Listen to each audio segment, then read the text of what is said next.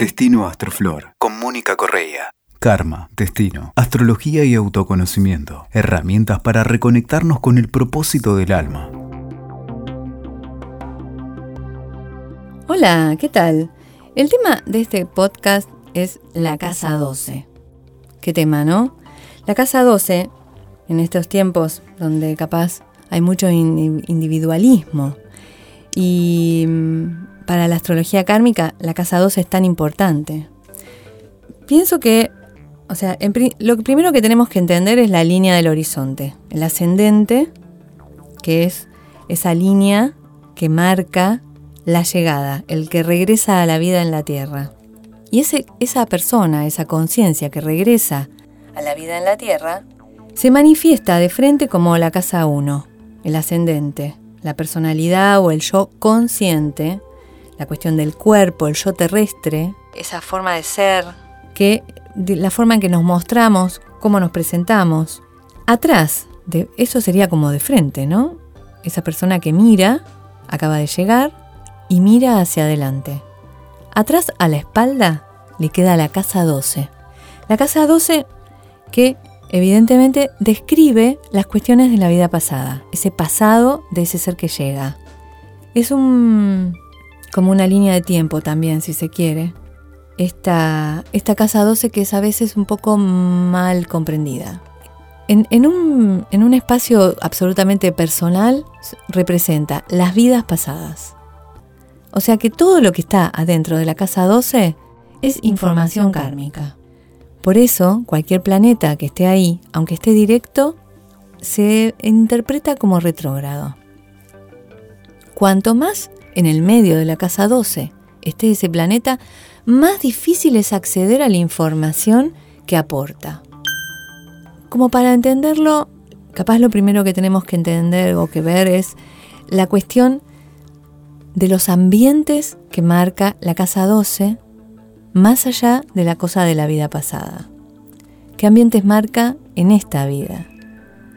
Tienen que ver con los hospitales, los hospicios, los manicomios, o los monasterios, los conventos, o los lugares donde la naturaleza se encuentra en estado virgen, hay animales salvajes, estamos medio solos, la selva, el desierto, todos esos espacios, los polos, el mar, dentro de lo que es la, la base, digamos, más mental, es también el inconsciente o lo que no queremos conocer, lo que, tiene que ver con la sombra, esa zona que hay que integrar. Dentro de la parte física, la casa 12 también son las enfermedades, que se van a vivir como parte del karma personal o el karma colectivo también. Porque hay muchos intereses en la casa 12 que tienen relación con lo espiritual, con lo colectivo. Es una casa que tiene un ambiente que es absolutamente de servicio. ¿Servicio a qué? A personas desconocidas, a la naturaleza salvaje, a lo que sea. La casa 12 representa el Estado. Y muchas veces las personas que trabajan en el Estado tienen cosas ahí, en casa 12, atendiendo a gente desconocida, trabajando para un otro que nunca voy a tener en la intimidad o en el contacto íntimo. Esto de, ver que la casa, la casa 12 tiene aparte intereses espirituales, como viajes internos o viajes físicos a lugares sagrados, o explorar espacios sagrados. Todo lo que, todo lo que marca la casa 12, todos los planetas que están ahí y el signo en que se encuentra en la cúspide de la casa 12, me habla también de lo que yo fui antes y de, lo que tengo todavía como energía. A veces podemos reconocer dentro del signo que está en la cúspide de la casa 12 la energía saturada del árbol, eso que el árbol no expresa y que yo vengo a hacerme cargo, que yo vengo a mostrar o que yo vengo a ejercer. La casa 12 también, dentro del árbol genealógico, por ejemplo, habla de karma o cuestiones con tíos. Tíos en general también pueden ser paternos, particularmente. También asuntos complejos con las amantes del padre. Para los que tienen varias viviendas, siempre la casa 12 representa la tercera casa. Son muchas cosas en la casa 12.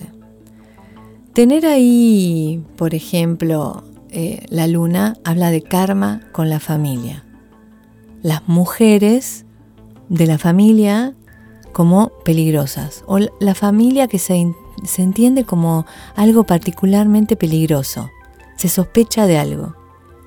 En general el tema es que tenemos un karma, un trabajo para hacer con ellos, una, una deuda, una sanación. Siempre una luna, por ejemplo, en la casa 12, nos va a hablar de una mamá que no pudo ocuparse de nosotros como mamá. Capaz una mamá que estaba enferma. Un sol, por ejemplo, podría ser un papá que está enfermo. Un papá que no estuvo tan presente pero sobre todo la persona en esa casa 12, la identidad parada en una vida pasada. La luna en la casa 12, el alma en una vida pasada.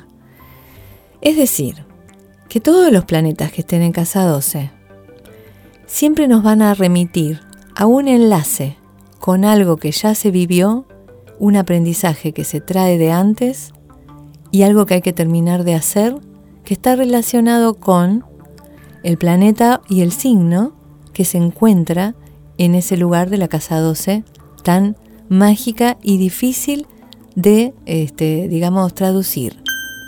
Son tantas cosas en cuanto a ambientes, tantos temas en cuanto a intereses, tanto en cuanto al árbol y enfermedades que a veces se toman incluso como resultados de prácticas anteriores en vidas pasadas, tanta información que hay que estar, digamos, bastante afilado para terminar la interpretación. Pero aparte de todas estas cosas que te cuento, eh, la casa 12 te permite reconocer a personas que traes de vidas pasadas, personas que conoces de antes, de tus encarnaciones anteriores, y eso simplemente cuando el sol, la luna o el ascendente, incluso los nodos de otra persona te caen en ese espacio. Algunos astrólogos interpretan la casa 12 o las personas que tienen su sol en tu casa 12 como peligrosas. Yo pienso que nada es peligroso. Uno tiene que trabajar con, eso que vino a ser para avanzar y evolucionar. La casa 12 es, al mismo tiempo que te muestra lo que tenés que hacer, es como lo que tenés hecho también. Una carta cuando la leemos desde la mirada espiritual significa que todo lo que vemos es el resultado de un movimiento anterior. Y la casa 12, por más peligrosa que parezca, por más desconocida, por más inconsciente, que por más enorme e inabarcable que parezca, es parte de lo que tenemos en nuestro eh, caudal, es parte de nuestra eh, virtud. Por eso, dentro de lo que es la sombra, a veces la casa 12 puede estar expresando como un aspecto oscuro, pero también puedes expresar el aspecto luminoso de ese signo. Para eso simplemente vemos qué signo tengo en casa 12, cuáles son los vicios y cuáles son las virtudes. ¿Qué quiero expresar ahora? Hay parte de esos demonios que están representados por los vicios que capaz que todavía pueden aparecer. Y los otros, que son las virtudes, son lo que tenemos que ejercer. De las personas que aparezcan, lo tóxico siempre va a estar relacionado con los vicios. Así que cualquier persona que me aparezca de mi signo de casa 12 me está mostrando vicios que yo tengo adquiridos de antes. Gracias, hay que decirle entonces. Siempre la casa 12 es un espacio fundamental en la interpretación kármica. Igual que los nodos, Igual que toda la carta en realidad, pero la casa 12 fundamentalmente nos habla de eso que traemos de antes, nos habla de la propia encarnación anterior y de las personas que nos van a traer información de esa vida. Así que bueno, continuamos con esta línea otro día. Que estés muy bien. Escuchaste Destino Astroflor con Mónica Correa. WeToker. Sumamos las partes.